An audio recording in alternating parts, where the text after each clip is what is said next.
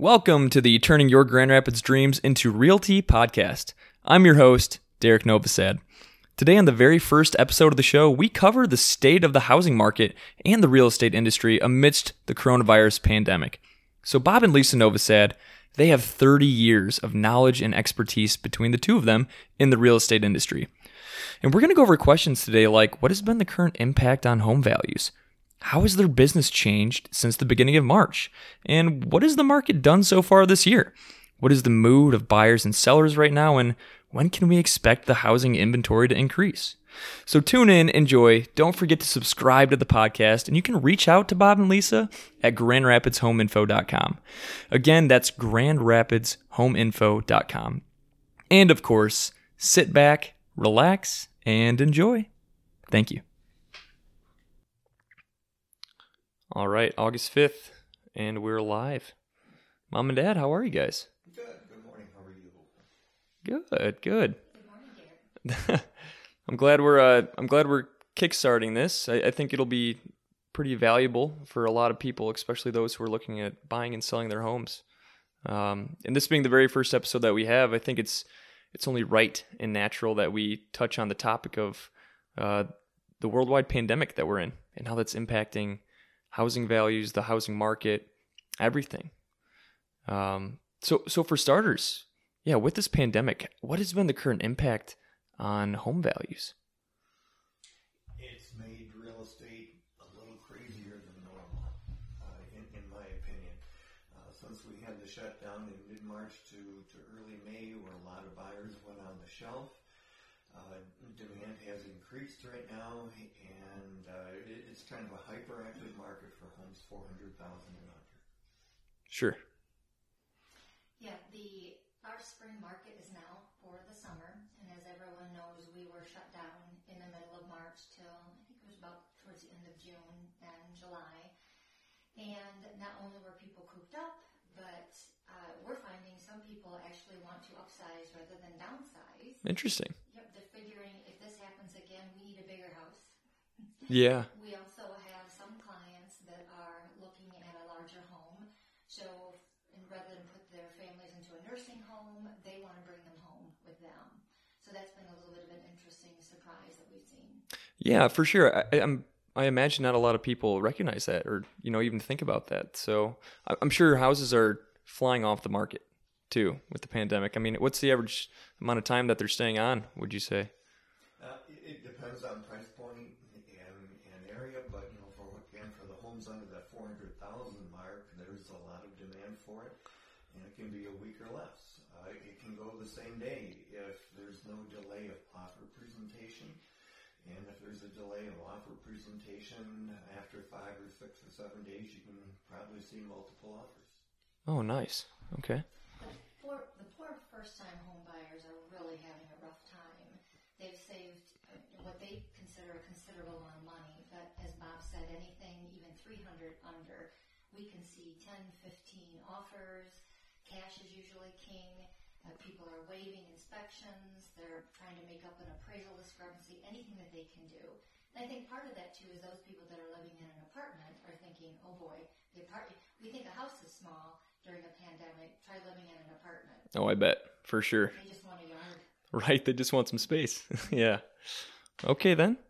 So, in your business in particular, the Novosad Realty Partners, how has your business changed since the beginning of March? That's a good question.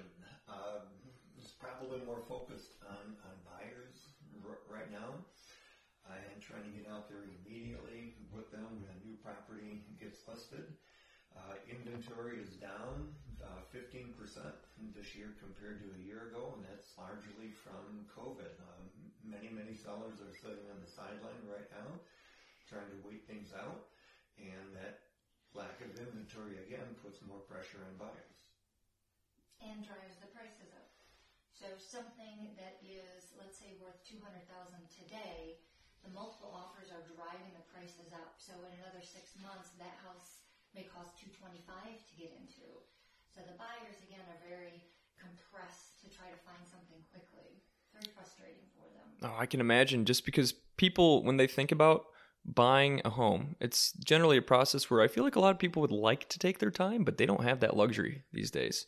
You know, a lot of them probably feel rushed and they're like, listen, this is our shot. We got to pull the trigger here. And pulling the trigger probably more than once, too. It, it may take them several offers before something will, will click.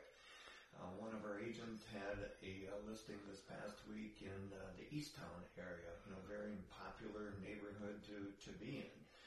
And uh, she, over the course of a week, had 53 showings and wound up with 14 offers. And a 250 listing wound up going for 285. Wow. Oh my goodness. So it's it's a bidding war out there, huh? Yes, sir. And the sellers, many of them still aren't sure what's going to happen with their jobs. So Mm-hmm. maybe they thought of getting into another home, but they're sitting tight for a while, which again adds to the lack of inventory and having the buyer and seller component unbalanced. A lot of uncertainty out there for sure. So, what what do you predict the market to look like towards the end of the year in the back half? Well, I wish we knew because then we could really cash in on it. Of course. That- yeah, that's so hard to say right now. I think the inventory will continue to be tight between now and the end of the year. And so much is tied to what happens in the pandemic and then the economy and then with the election as well. I think in the best case, we're not going to see inventory uh, begin to spurt and increase until next spring. That makes sense. Yeah, pretty fascinating timing just having a a pandemic uh, on an election year. You know, I, I think that changes a lot of things, and a lot of people are glued to their news stations and uh, and to the papers, just you know, watching what happens, just patiently waiting, and that absolutely impacts your guys' business every single day. Yeah. Okay, so um, so far this year, what has the market done? Well, overall prices are up about six percent uh, year to date. Uh, unit sales are, are down uh, compared to a year ago, and, and listing inventory is way down uh, toward that fifteen percent mark from a year ago.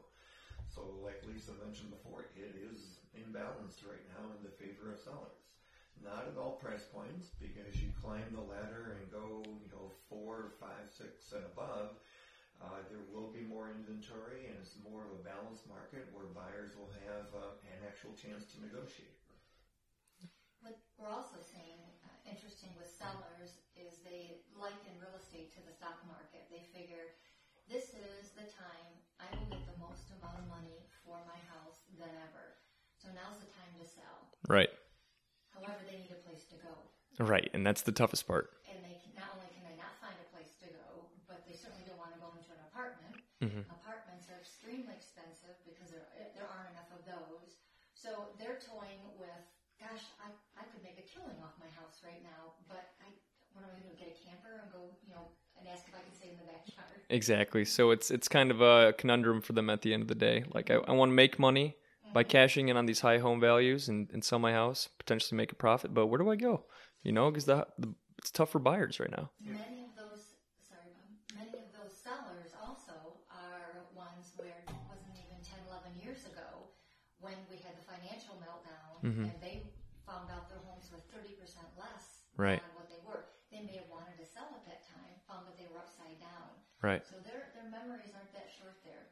Wow. Interesting. All right, guys.